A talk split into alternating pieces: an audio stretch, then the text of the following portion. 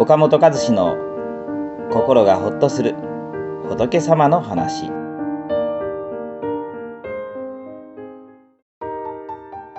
自分をもっともっと磨くために適応力を最大限に生かす。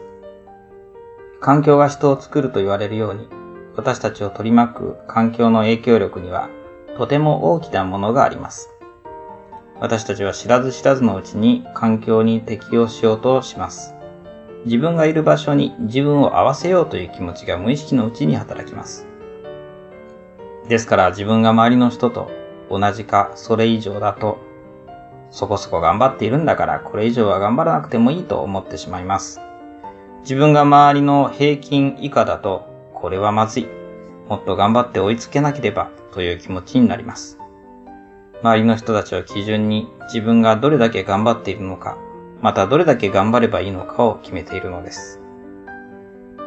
平均レベルが高い環境に身を置くと、追いつこうという気持ちになって実力以上の力を出せることもあります。平均が自分よりも低いと、これぐらいでいいんだと思ってしまうこともあります。あと一歩頑張れば、これまで気がつかなかった才能が開花するのに、自分で自分にストップをかけてしまっていたらもったいないですよね。ノミは体長1ミリから4ミリほどの小さな昆虫ですが、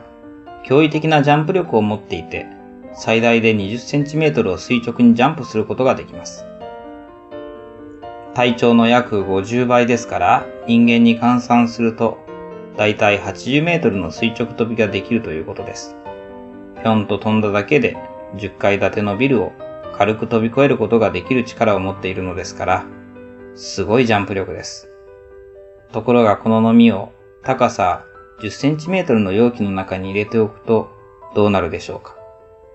容器の中では10センチメートル以上飛びませんから、次第にノミはそれ以上飛ぼうとしなくなります。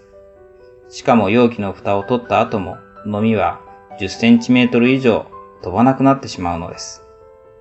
このノミは自分の置かれた場所が自分の限界だと思い、飛ぼうと思えば飛べることも忘れてしまったのです。私たちにも同じことが言えます。自分の属している集団の平均や最高点が自分の限界だと思ってしまいます。人間は基本的に楽したいっぱいですから、より楽な環境を求めてしまいがちです。けれども、楽な環境に身を置くと、これぐらいでいいだろうと自分の限界を低く設定してしまいますので、自分自身の向上には結びつきません。もしあなたが今の自分よりも一回り大きくなりたいと思うなら、今よりも少し厳しい環境に身を置いてみましょう。もしあなたの置かれている場所が厳しいと思ったら、それは自分の力を最大限に引き出すチャンスだと思って取り組んでみましょう。寒風に咲いた花は香りが高いと言われるように、厳しい環境に身を置いた人は磨かれるのです。この番組は、